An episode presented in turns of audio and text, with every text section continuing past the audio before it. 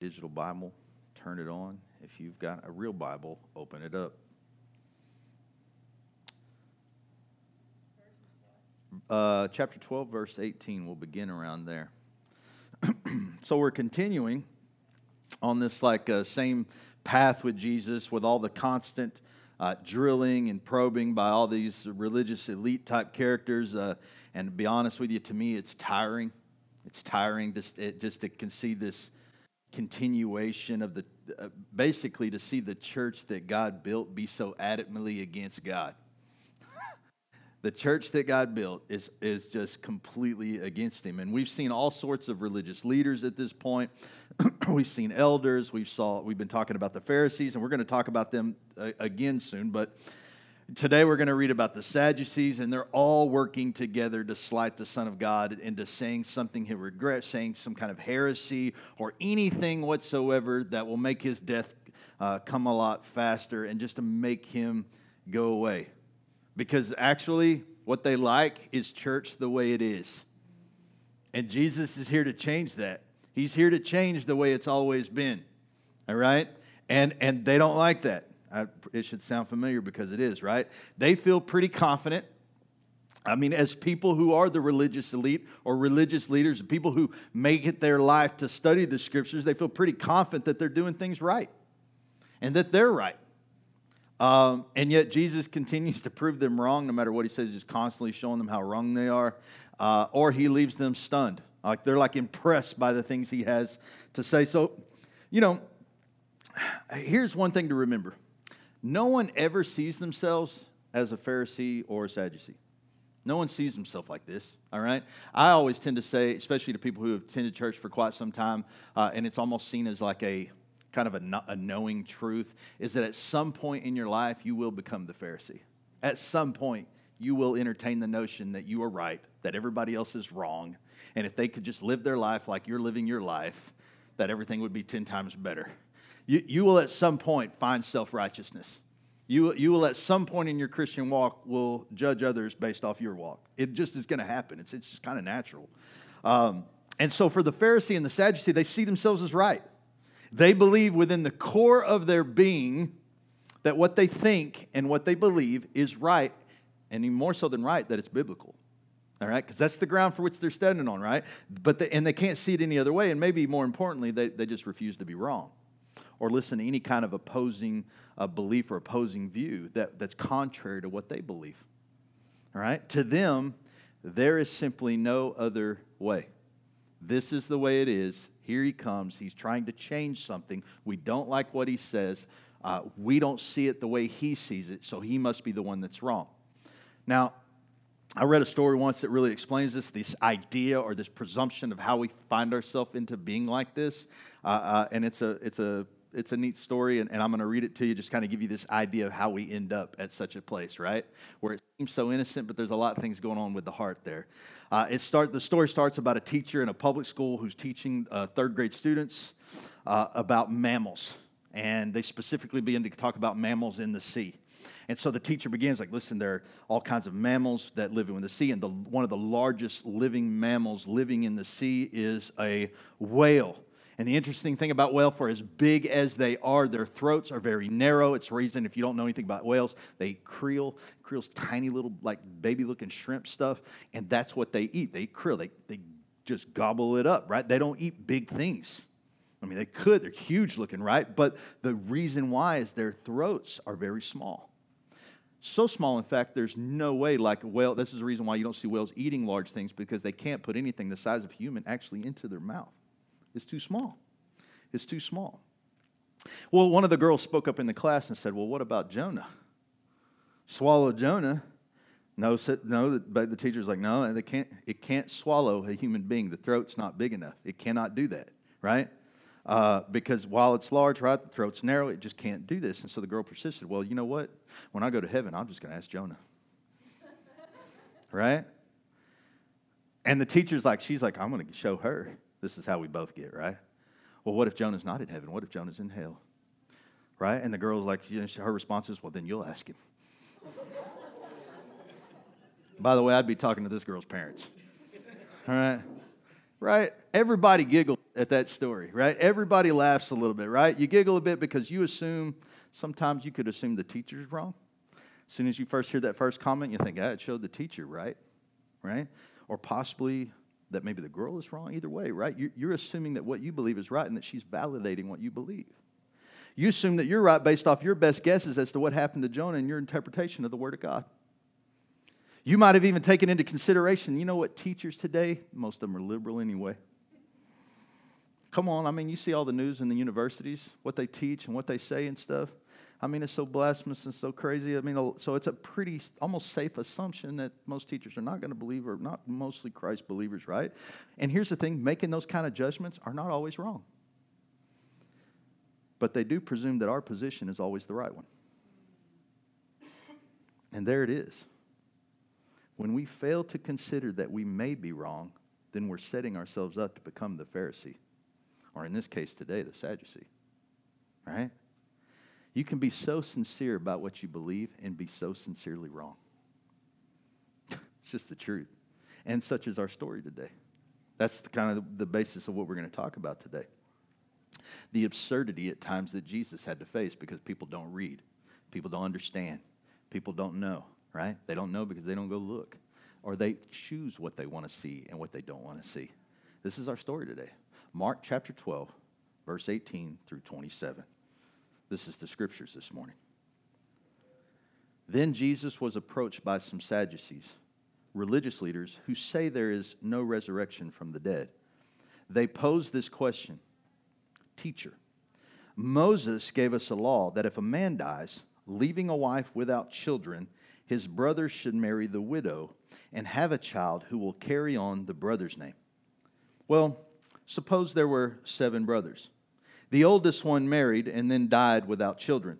So the second brother married the widow, but he also died without children. The third brother married her, and this continued with all seven of them, and still there were no children. Last of all, the woman also died. Tell us, whose wife will she be in the resurrection?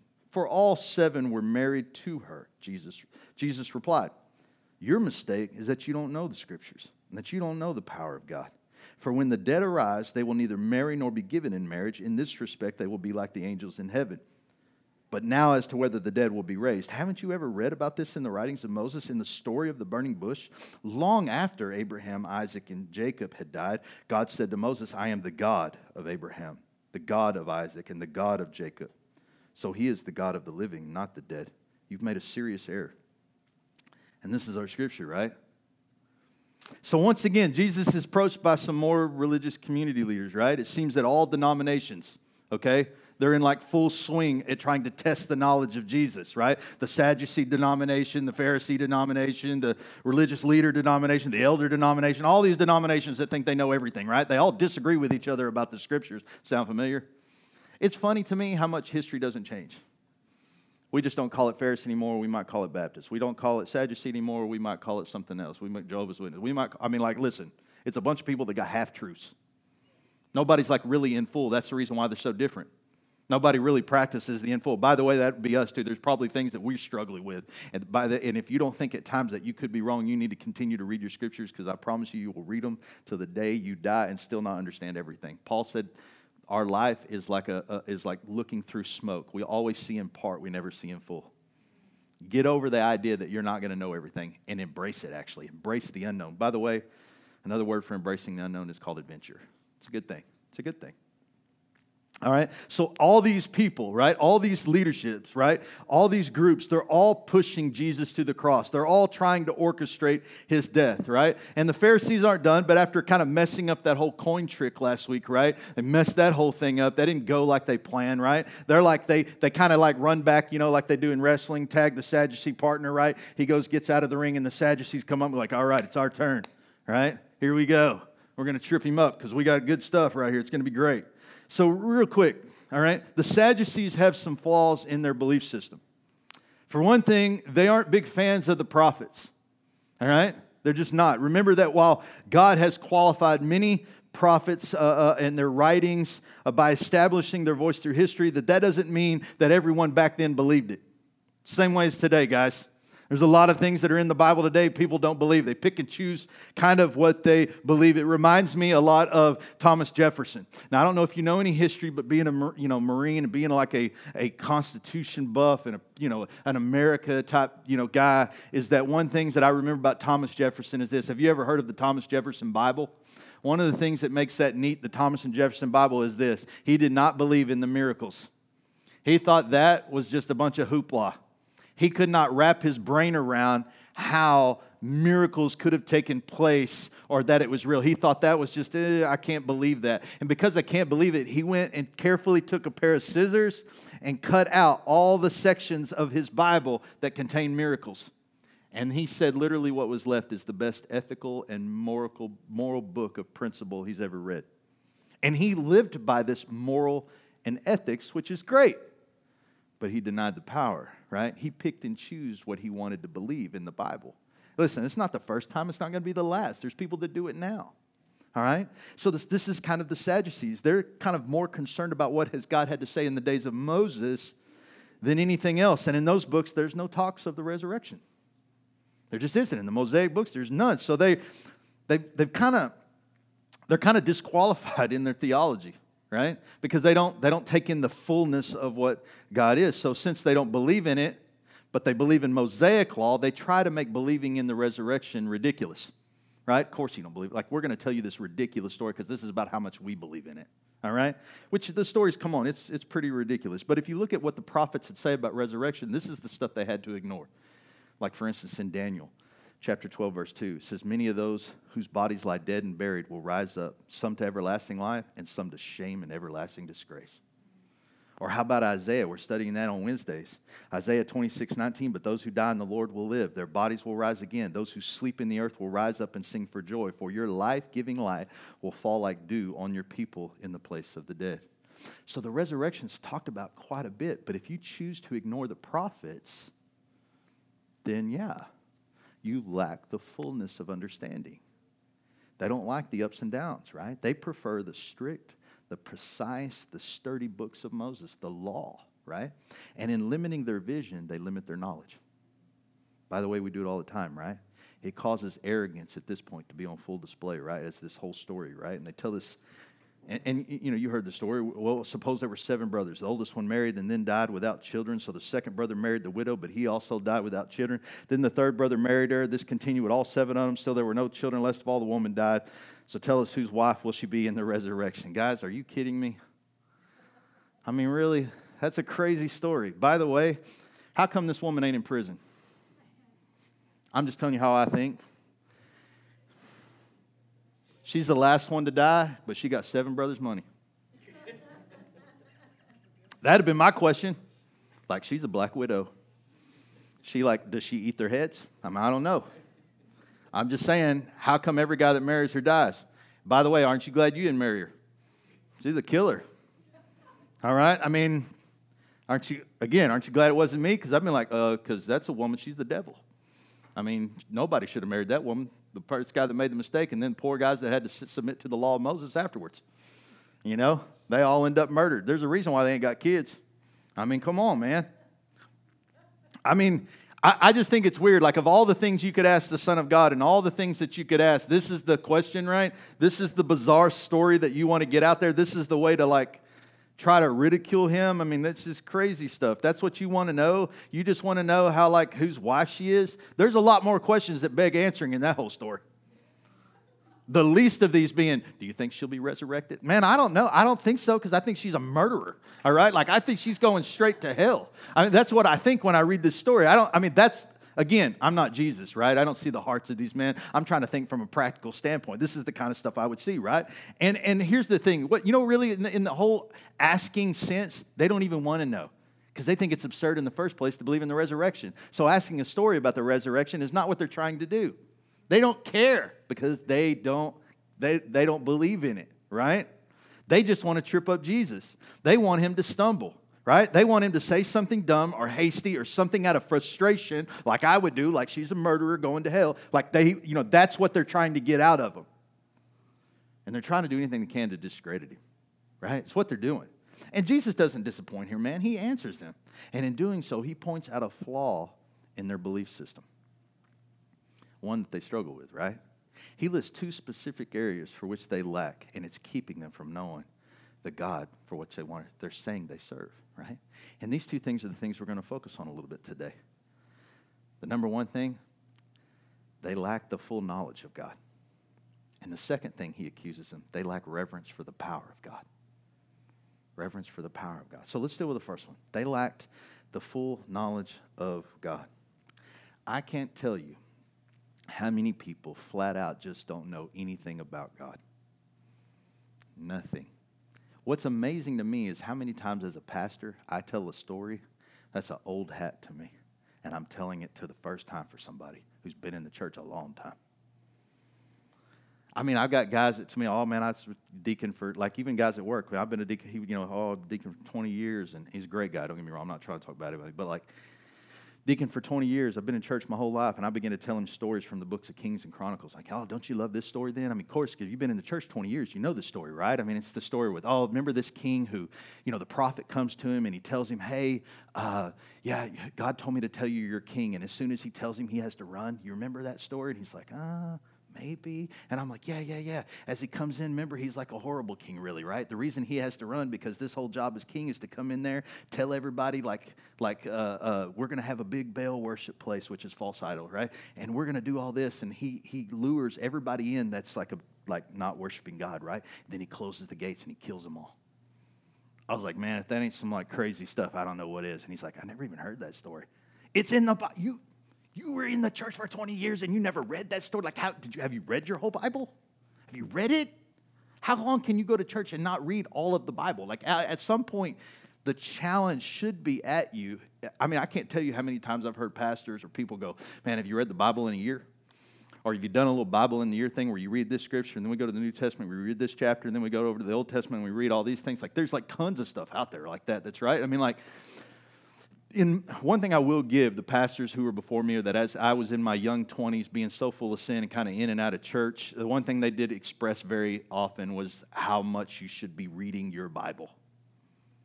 And it's amazing to me how much I tell people, and and and people come to me for advice. They want scriptural or spiritual advice, and but they won't do the things that you give them the advice for. Well, how, how is it that you are able to do this? How is it, Pastor, that your life looks like this? Well, first of all, I read the Bible and I pray. That's a lot of it. That's a lot of it. Right? I get wisdom from the scriptures. I gather wisdom in prayer, right? I lean on other people who share the same values and principles, right? So it keeps my life a lot drama free. And everybody wants drama free life. Everybody even the people on Facebook, right? The keyboard warriors. They say they don't, but they, they really do. That's, that's, they want it, right? And as preachers, uh, we see most people know just enough to be dangerous.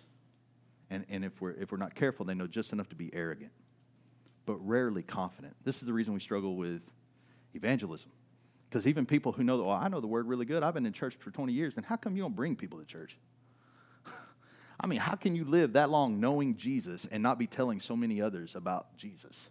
Just I just don't know how that happened. Like one leads to the other. One will naturally happen. If you're in the Bible and you're praying, you won't have to learn evangelism. You are evangelism. It just comes out of everything you talk about tends to come out of your mouth that way so that when you even talk about life or like you know somebody's asking me about colorado like oh man you know i was telling somebody the other day you know the one thing that colorado has taught me that there's some beauty that takes pain to get to? That the only reason there's beauty at those some of those places i go is because we ain't gone there yet. It's too painful for us to get there because as soon as we get there we'll mess it up. Right? And nobody's ever going to go see that beauty because they don't want to endure the pain it takes to go see that beauty. Right? Let me tell you and you know what happens that? All of a sudden i go and that reminds me of jesus and just like that, they're like, oh, here comes the Jesus. I can't t- not, right? Because I see God in it all. Everything I do, everything I see, I see God in. That comes from studying the scriptures and spending time with God, right? It's what it comes from. We just don't study God's word anymore. There used to be all sorts of practices for memorizing scriptures and studying different portions and sections of the Bible. But today, it just seems like we're too busy. It's really it. Like, I, I hear all the people like, I'm just so busy. I'm just so busy literally with all the help of technology that we have today, some of you turned on your Bible, which means that you carry it with you all the time, right? And still, we've lost the art of giving ourselves to the Word of God. And don't think I'm just talking about you, all right? It'd be easy just to pick on you, but let's pick on the pulpit a little bit too. I remember just a few years ago, all right? By the way, the, the ministry is suffering hard in this area, all right? Just at youth camp a few years ago and listening to some of the leadership, brought, they, they, had, they had brought in different uh, department heads and speakers to pitch the, their ministry resources and how they might help our ministries. And I remember hearing this one guy get up and he was the department head for an, or, for an organization or whatever, or a department called Junior Bible Quiz. And if you don't know what Junior Bible Quiz is, it's where they take uh, uh, uh, uh, high schoolers and, and junior high kids, mostly like junior high kids, and what they do is they teach them scripture memorization. Right? And then they'll get a list of these scriptures that they have to have memorized, right? And then it'll be a competition between a couple of kids. All right, who's going to remember the most? Word for word, maybe in different translations. And they'll have to go through there and memorize all these scriptures so that when they go to these contests, they're pitched against another kid to memorize scriptures. Can I tell you, that's a good thing, by the way. Memorizing scriptures, knowing the Word of God, to be able to spout the Word of God just at any time and be able to quote it is, is an amazing thing to do. All right? So he, this guy gets up and he begins to talk about how this is what it is. That he wants to teach kids, and, and, and, this has been a big thing in the past. It's been something that's gone on for a long time. Uh, uh, and, and, and, these competitions are really good, and it's very impressive watching these young people uh, know scriptures. However, this guy, when he got up, he's like making this strong plea for pastors to get on board and plug their kids in because commitments had been down. There just hadn't been in many kids that's interested in doing this, and, and uh, it's been hard. It seems more like an old thing than a, than a new thing, but they really want to push it because they understand the value of what it adds to a kid. So we're trying, basically, he's up there going, please, please get your kids involved because our, our, our, our, our attendance or whatever you want to call it, our, our commitments are down in, in, this right now. And then, and then he, that's his plea, right? He, he gets down. It's the next guy's turn, and the, the next guy gets up. And this, man, I wish I was making this up, right? Uh, uh, uh the, he's another department who says, listen, uh, we want to also resource you, pastors. I'm, I'm with a department that basically says this is youth pastors, we hear you. Listen, the majority of youth pastors out there, you guys are bivocational, uh, uh, by the way, which means that you work a job and you preach at the same time. You're not necessarily a full time preacher. That's a whole nother sermon right there. and, and, and which is, I don't buy into that, by the way. Um, but you're bivocational. Man you've got to work a 40 to 50 hour week job. Uh, you're still having to pray and preach and you just literally and do all this ministry stuff with kids on the weekend and we understand that your time is just so precious and it's so hard and it's so demanding that we're here uh, uh, uh that we understand that you don't have really time to pray at times and you don't have time to read your bible because you're just working so hard. The demands of leadership is so much. So uh, what they were offering is let us, uh, we've prepared sermons for you. Like right after the guy who just said, we can't get kids invested into memorizing scriptures. and then they get up in the pastor, and the pastor gets a walk, right? So let me let me get it straight. Like you're not seeing a huge involvement in the junior Bible quiz department, and that's not okay. We want our kids to memorize scriptures and have time for prayer and have time to read the Bible. But it was understandable for pastors not to pray and not even write their own messages. By the way, there's a whole business out there of it. There's a whole business out there of it. But this was bizarre to me to have like, like I remember going to one of the leadership guys. I said, "Did you did y'all, did you even know like one was going after the other? You know why this guy's suffering? Because this guy just came on." This guy says, I can't get people to pray, read their Bible, and memorize Scripture. This guy says it was okay for pastors not to. And for me, it just looked like they were cutting off their nose to spite their face. So for kids, it's not okay. For pastors, it's okay. Which only reaffirmed my position anyway. It's an old saying goes, as the pulpit goes, so goes the pew. If your pastor's not a praying pastor, guess what the people are? They're not praying people. If your pastor's not a guy who's in his Bible, guess what your people are? There are people who are not in their Bible. What's he going to convict you of? I mean, why should a teenager have a prayer life and read the Bible if the youth pastor doesn't? Let me say, so you can hear it from my mouth read your Bible. Make time. Memorize scriptures, not for my sake, for yours. There is nothing more powerful than knowing the right thing to quote to yourself sometimes. And it doesn't always listen. Some of the some of the uh, the best words that I've received from the Lord through Scripture have been some of the hardest ones. I remember when I when I jumped into ministry uh, before God. I, I mean, I, I was kind of always flirting with the idea, but I kind of stayed out of it. And I was in my hunting business at the time, and I was getting ready to. We were looking at property for buying, and you know, I'd own my own home, nice home, and all this thing, and I'm getting ready. I want to buy land, and i have got all my dreams, right? And I'll, I'll never forget reading Ezekiel and God being upset at the Levitical priest for owning property. And, and because this is the reason why. Because God said, I'm going to take the Levite, I'm going to make him the priest. Everybody else will own things but them. You know what they own? The Lord. And, and as I was going to the Lord, going, Lord, I feel you calling me into the ministry, God was saying, I want you to give up all those things. Give up your dreams, give them to me. And well, God, I want to own land. No, no, no, no. I'm going to give you me. Instead of land, you're going to have me. That's a hard one, by the way, because it feels like an intangible it's hard to just trust God blindly, like, okay, God, so that I'm just going to go where you say go and do what you say do. I'm not going to own anything. I'm not going to, like, seems like I never hardly have roots. You know, I, have been renting a house for almost a decade. God, you know how much my wife wants to own someplace and call, their, call it home, which we call this place home. But it's hard always because I depend on others quite a bit. I, have, I don't have a lot of ownership. I don't have debt. I don't have credit cards. I don't have a lot of that. I have God. I have God. I am God. I remember crying, right? And I, I remember my mentor going, Well, you know, that's Levitical priest, right? Like that's Old Testament. It's like, I know, but I know that that was a word for me. God was telling me to give up my dreams and make God my dream. And some of those times are the best words. And you know where I was, I was reading Ezekiel. That's how I came across that. And it was a word that spoke out to me in my studies that I was already been reading. By the way, you'll have those moments if you'll develop a study life in your life where you just go through a book my, my, favorite thing to do in, in journaling, which is kind of what I do for Wednesdays, I've kind of given you kind of my, some of my journal thoughts, is I sit down with a book and I go over it scripture for scripture and I really look at that and I, and I just begin to develop. I'm not a guy that's going to sit there and read in all the Greek and all the Hebrew, although sometimes I will because something calls to me about it.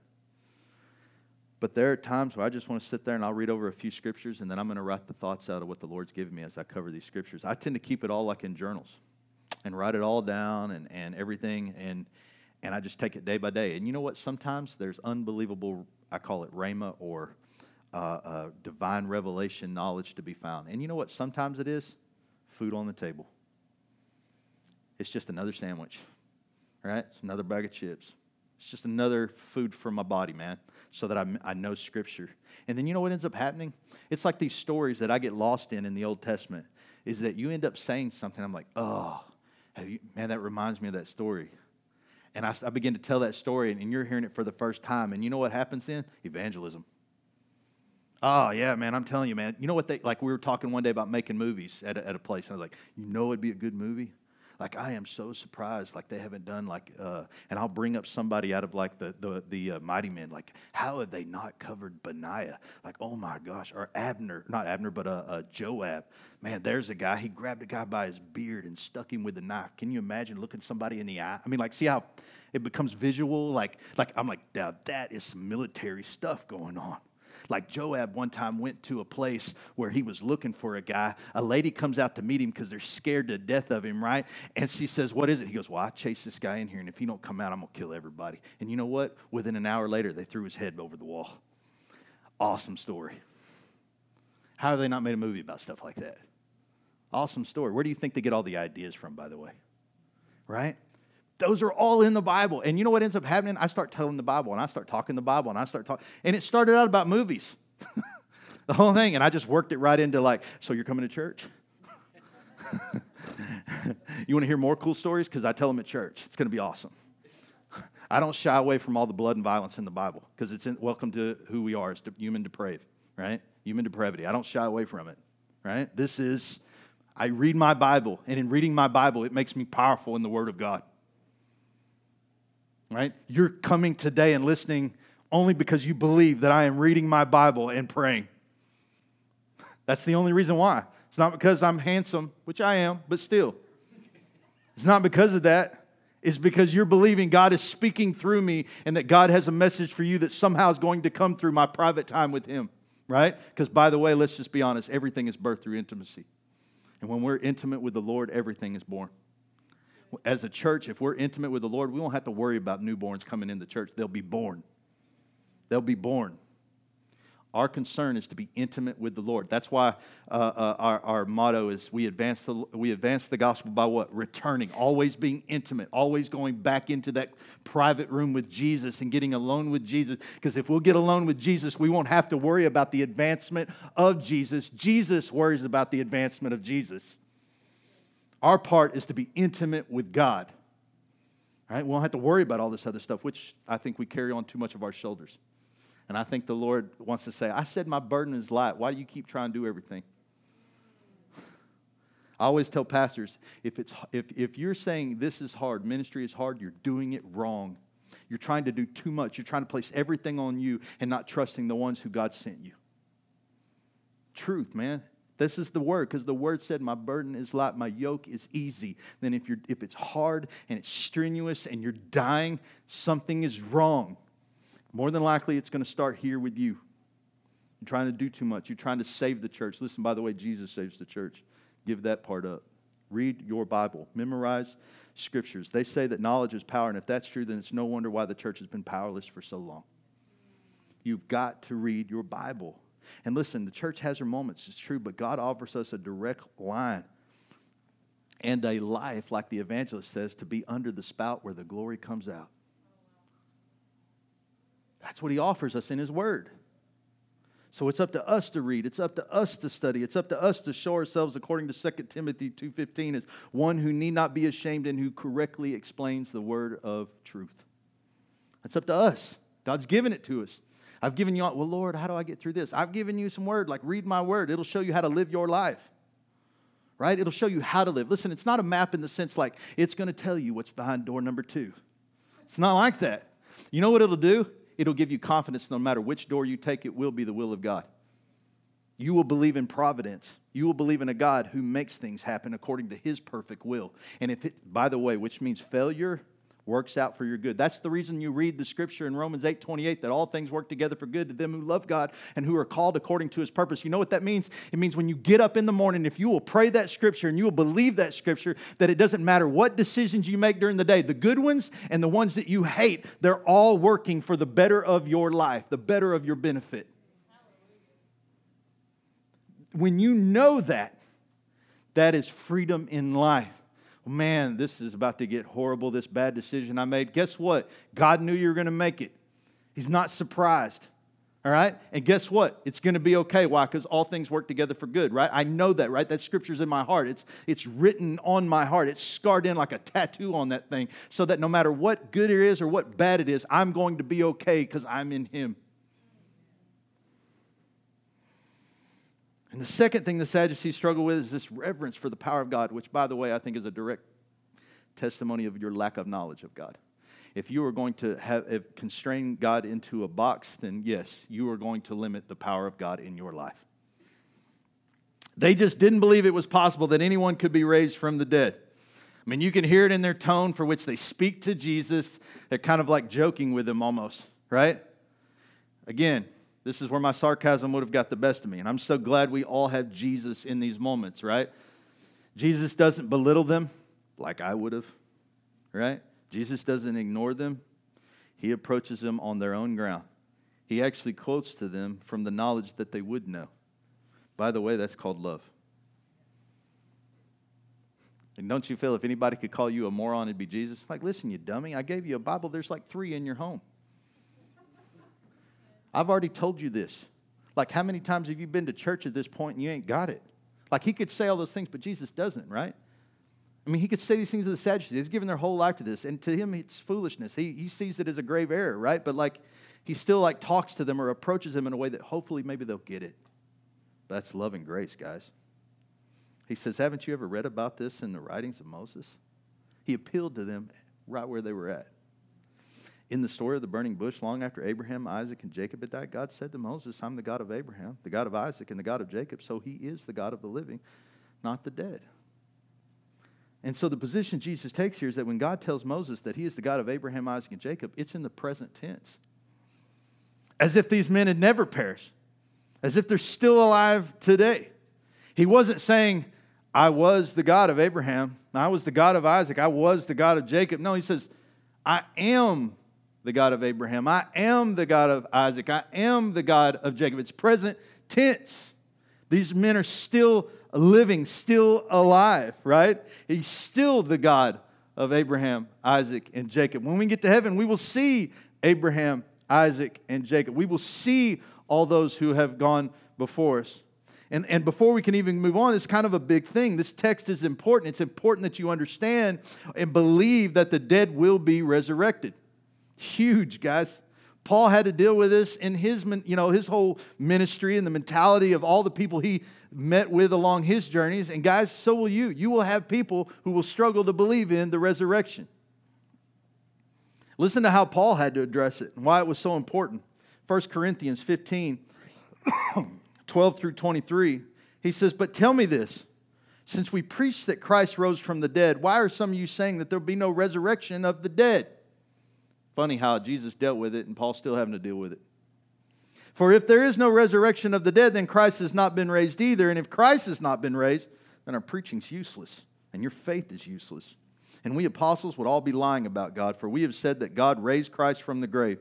But that can't be true if there's no resurrection of the dead. And if there is no resurrection of dead, then Christ has not been raised. And if Christ has not been raised, then your faith is useless and you're still guilty of your sins. In that case, all who have died believing in Christ are lost.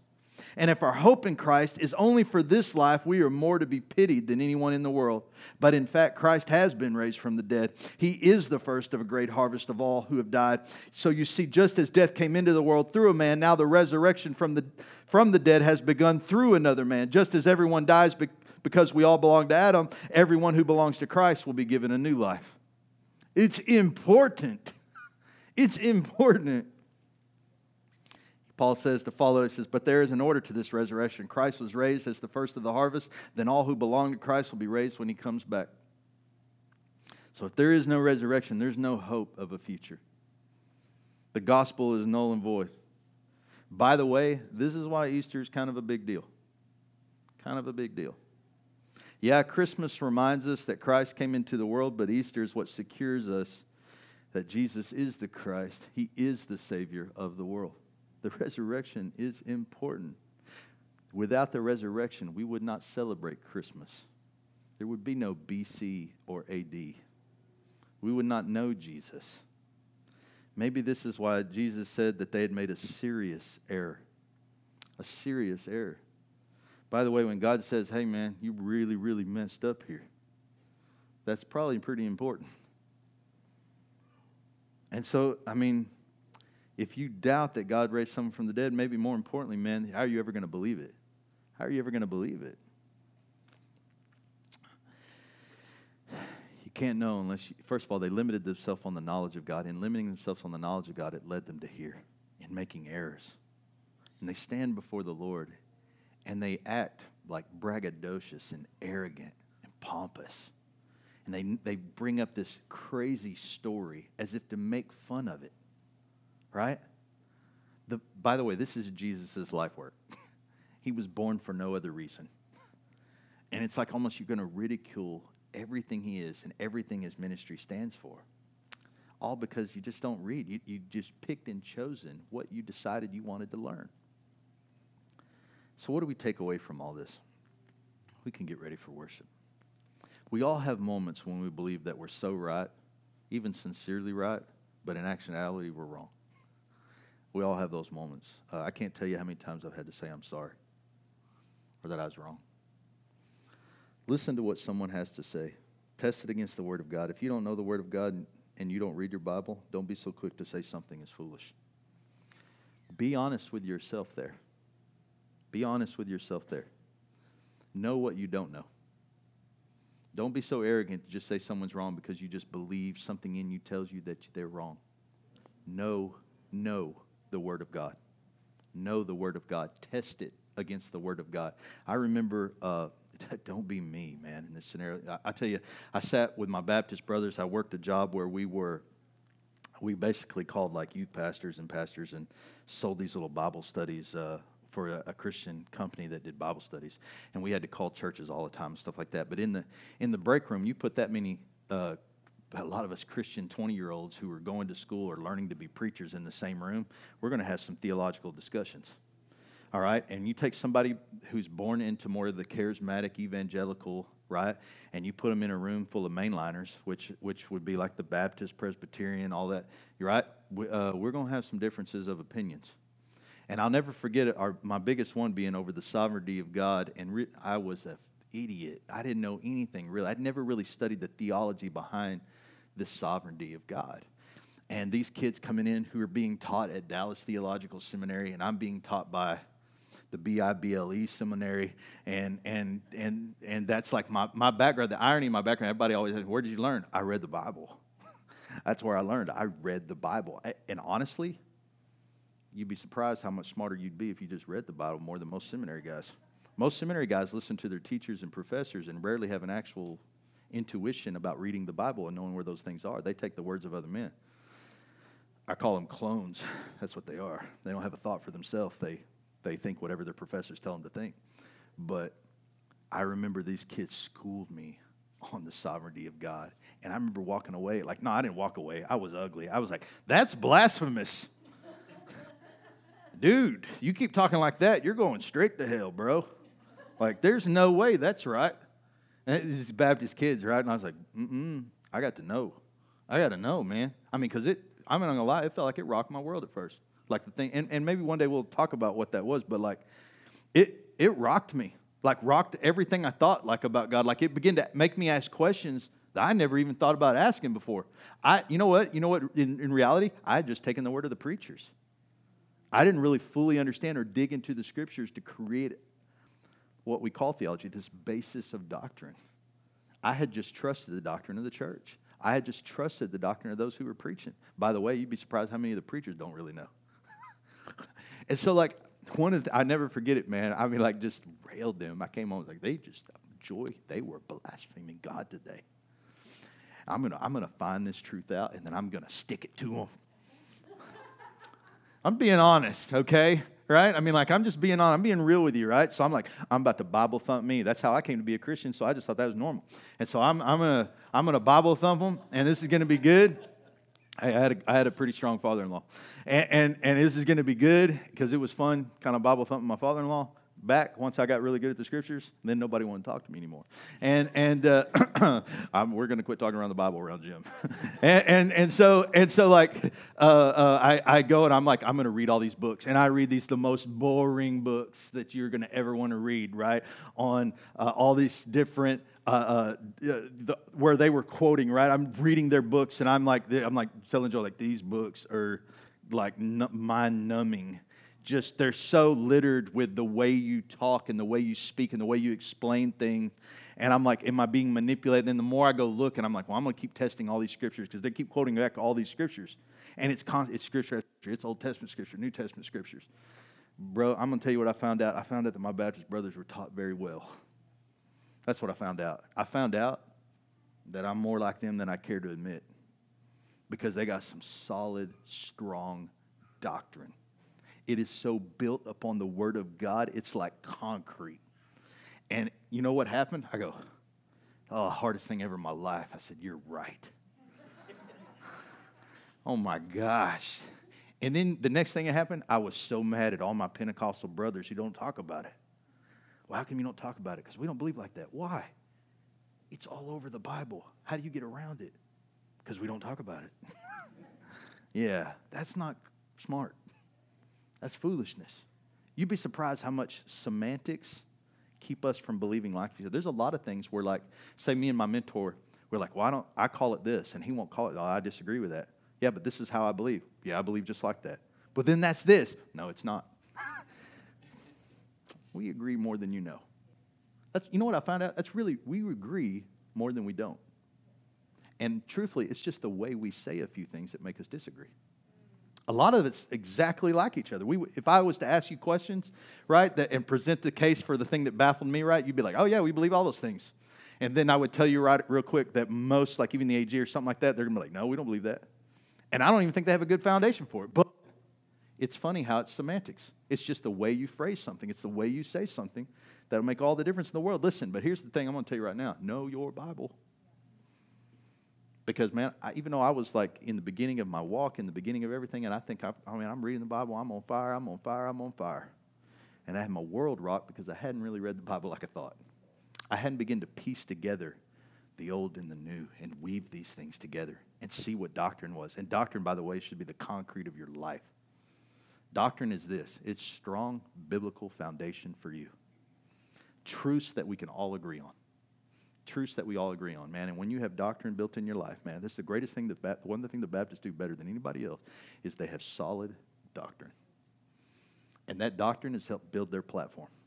They build their platform off doctrine. Evangelicals were guilty at times of building a lot of platform off emotionalism. This is why we're fickle.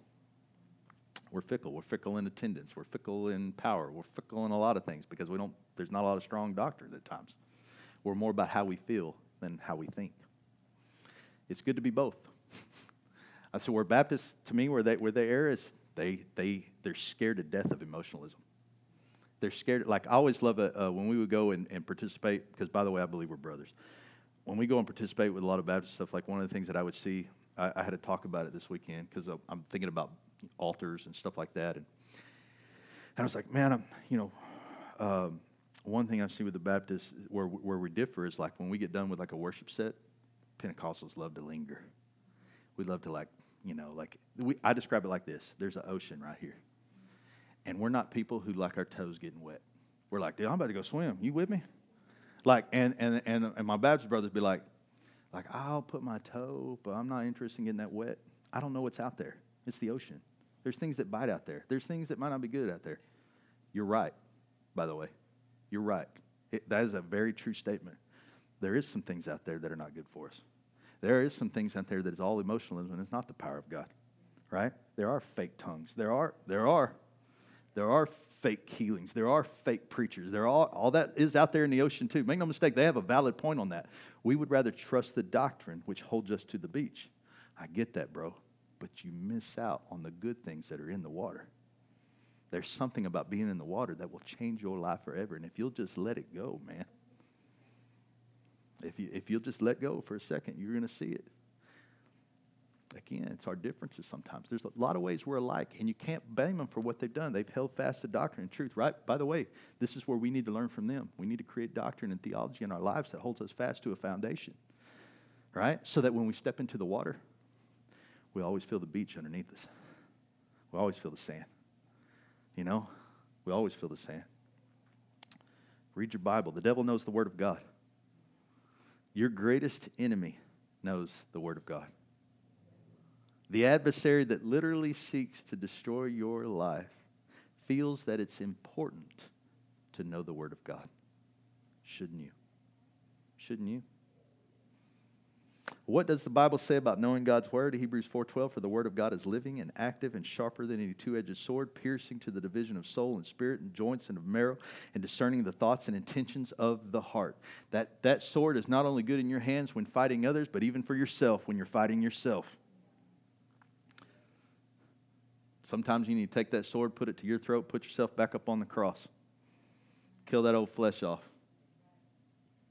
Matthew 4 4, man shall not live by bread alone, but by every word that comes from the mouth of God. 2 Timothy 3 16, all scripture is breathed out by God and profitable for teaching, for reproof, for correction, and for training in righteousness. If you're a parent, read the Bible. Train your kids to read the Bible. Memorize scriptures. There's power in the scriptures. Lastly, don't underestimate God. Don't underestimate him. Show a reverence for his power and abilities. Just because you don't always see God doesn't mean he isn't there.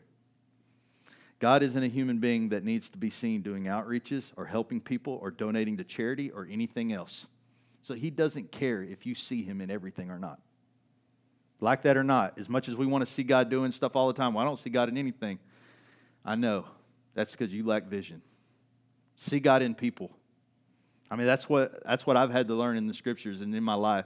You know, I was, I was talking to Daisy Christian, get, get ready, because you're going to see God, but it's never going to be like you think. You're going to see God in the little girl you're trying to help out. You're going to see God as people sacrifice their finances, what they worked hard for to help you accomplish what you need to help. And you're going to see God in all those areas. See Him for where He's at. See Him for where He's at because God's not a bragger. God doesn't need to be put in the paper so that you can see what He does. God doesn't need to get up on every street corner and announce what He's going to do. He doesn't need to be braggadocious. He doesn't need to have a big reputation. He doesn't have that hunger like we do to be seen for what we, what we do. Because the earth and everything that's within glorifies Him. Everything. The fact that there is dirt below and sky above testifies to the magnificent awesomeness of God. When I go out to Colorado and I look at the mountains that nobody else gets to see unless they go out there, you know what they're saying? To God be the glory. Every time I sit in them, by the way, this is one of the great things about going to the mountains. Every time I'm in them, I think about how insignificant and small I am. And as big as I can feel here, I can go out there in the middle of nowhere in Colorado and feel tiny. Like if I don't take care of myself, I could die out here. Like I am not the alpha in Colorado. No matter how strong I think I am or how smart I think I am, I am humbled. That is God. To be in the presence of God is to be humbled, is to be reminded that God is in control and you're not. Listen, He loves our mouths to sing praise and give Him glory. As a child who tells the parents that they love them, but make no mistake, the whole earth does this daily by its very existence. He doesn't need it, it is happening already. It's happening every day. Every day you wake up, the earth testifies that the Lord is real. Every day that this gigantic ball of rock continues to spin around another gigantic ball of rock in the middle of radiated space, where if you leave our solar system, you're like immediately, as soon as you get out of Atmo, you're going to freeze to a solid piece of rock all right? Or if the ozone or anything that's around this atmosphere decides to go down for a second, you will burn to the scorched earth, okay? Like, can you, can you fathom how crazy radical the idea of just spinning in space is? Centrifugal force holding us down right now. Ridiculous. Like, it's so bizarre, ridiculous. Uh, God doesn't need praises, God gets praises daily it testifies who he is, right? It testifies of his very existence. God's not a bragger. And I'm pretty sure no one in heaven is either. You know, I've always said, you know, the whole story between the man who uh, was the rich man and the beggar. And he's like, man, I, he didn't give to the beggar when he was dead, right? And then, or while he was alive, right? He's the rich man says like, I don't have anything, whatever, right? Then all of a sudden, the rich man finds himself in hell and he sees the beggar in heaven and you ask him for a cup of water, and it's like nothing you can do, man. There's nothing I can give you now. So, I mean, I, and I've always used that saying to say, man, the braggers on earth, they won't exist in heaven. Braggers end up going to hell. Listen, everything you have, everything that's been given to you is all for the purpose of glorifying God. It all speaks to the existence of God. Can I tell you, if everything works out great in your life, it's to God the glory. And if everything doesn't, it's to God the glory. You know why you know that? Because all things work together for good to them who love God and are called according to his purpose. And if you don't have that scripture memorized, you need to. And you know what? There's a whole Bible full of other ones that are awesome too. Even the genealogy. Some of you are like, I don't want to read because some of this stuff, like, I don't even understand. Like, it, there's so much power in it, though. Even the genealogy. Why do I need to know who all these people that Jesus is like born to. First of all, because there are prophecies that says if he's not, he's not Jesus. Second of all, because you need to know, man, that in the line in the line of Jesus there's imperfection. You know how cool it is just to know that Jesus both is the God of the adopted and the God of the firstborn? How cool is that? God knows what it's like to be adopted, right? And he knows what it's like to have his natural born mother. That's crazy stuff. Like, I mean, there's a lot of cool stuff you're going to find in the scriptures that make him under, like, God, I see how you understand me, man. I see how you get me, right? You, you're, the, you're the one who talks about the prodigal son. So you definitely know me, God, right? The guy who comes crawling back after I've had my way with life, which is me. I feel like that at times too, right? But you don't know that story if you hadn't read it. You won't feel the comfort that God wants to give you if you don't read it.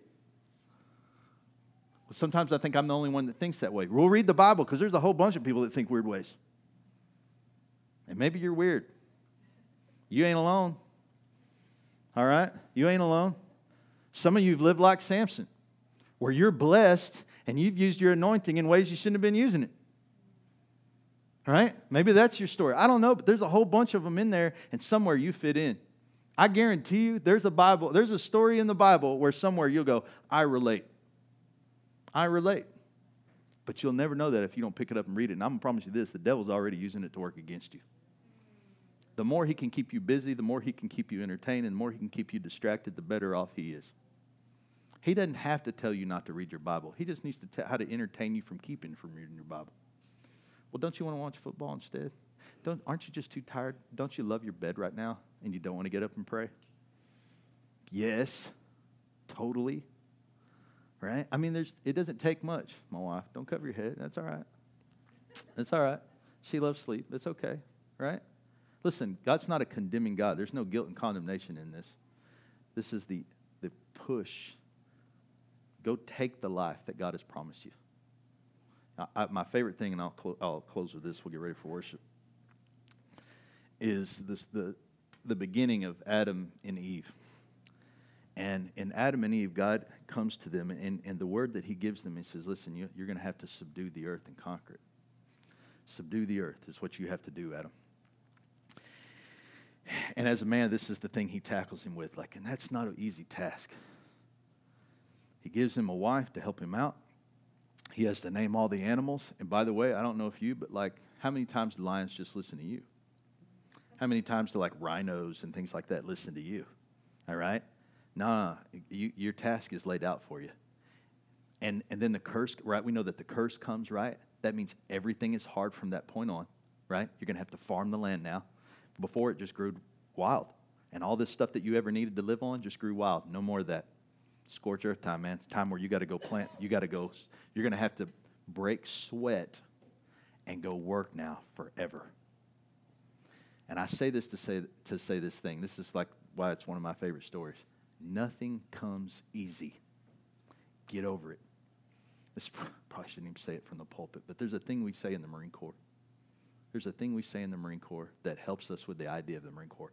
The Marine Corps is hard 24 7. Matter of fact, it's so hard that we would tell you this that boot camp is the easiest part of the Marine Corps. While some people would argue it's the hardest boot camp there is, we would tell you as Marines that the easiest thing you'll go through in the Marine Corps is boot camp.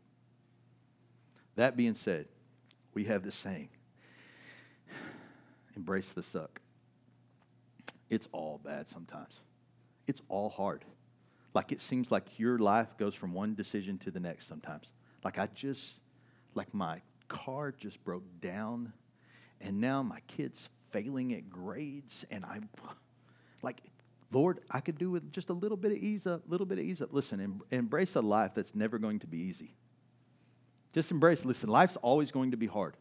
You're always going to have to make hard decisions. One of the great thing about it, though, is they do say this, you know, and this is statistically true and everything else. Like, the more hardship you go through, the easier it'll get.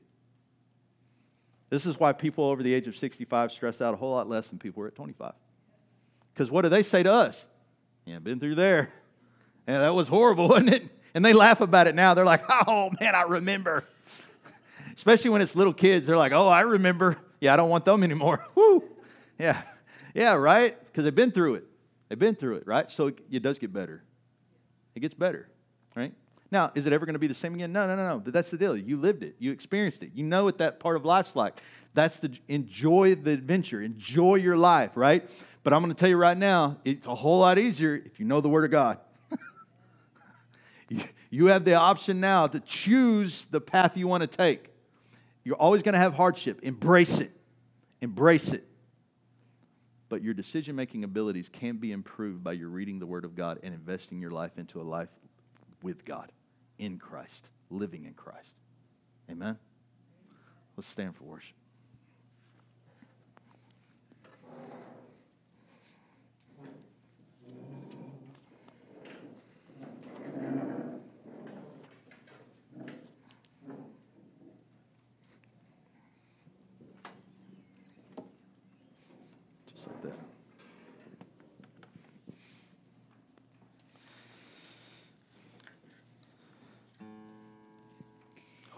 You know, I I listening to Pastor Jim talk. It's so right. The Bible's crazy. I've been saved since I was about 14. My dad got saved and my whole house got saved. We've had ups and downs, and I've had moments with the Lord where uh, He has showed me some wonderful things, and I felt like like I was saved for the first time, really saved for the first time in my 30s, when I know that the Lord had saved me when I was a teenager. But I was just reading. Um, I'm going through Acts in my personal devotion, and and I'm reading through Paul, you know, and his missionary journey and all that he went through and things. And and uh, I came upon one of the stories where he was talking about how they had gone into, um, I don't know if it was Lystra or they were Iconium somewhere, and they were going and and because they healed a man who was crippled from his birth, and they said, "Oh my goodness." You are Zeus and you are Hermes, and we are going to worship you like you're Zeus and Hermes. And he said, No, no, no, no, no, we're not. We're just humans. And we're just people. We serve a great God. And um, he comes and, and they, because they were mad about it and everything, they stoned him, they beat him up, they kicked him out of town, and he had to almost die to get through that when he was just trying to show the power of God. I say all that to say I've read Acts probably straight through four or five times, and I don't remember that. God shows you wonderful things every time you read it. How oh, I didn't see that then. Now I see that, and and for me, it was one of those moments where I go, oh God, you're so good. Thank you for showing me that. And and I'm even going to tag on. I had something this week where the Lord showed me something that I needed to see. I pray all the time for spiritual eyes and spiritual ears to hear. And I had something happen to me this week where He gave me spiritual eyes to see. And I feel so blessed that He did. We ask for it all the time. So, this, before we start to worship today, I want you to pray. I want you to pray that God will give you spiritual eyes to see and spiritual ears to be open for what's to come, even in your day to day for this next week. Our world is spiritual. And so before we worship, I want you to pray with me. Father, we come this morning and we lay ourselves down before you. And we ask right now earnestly that you would open our ears, that you would open our eyes to give us spiritual vision spiritual hearing, Father, that you would speak to our souls. Deep cries out to deep, Father. And we cry out this morning for you to speak to us. Always. And Lord, let us recognize your voice. We are your children. We are your sheep. We are yours. And we ask that we would always hear your voice. And Lord, right now we're going to worship you through song. We pray that, Lord, you would be glorified through all these words. It would not just be babblings, but Father, it would be earnest from our heart. Lord, you are worthy. You are the King of kings and the Lord of lords, Father. We love you.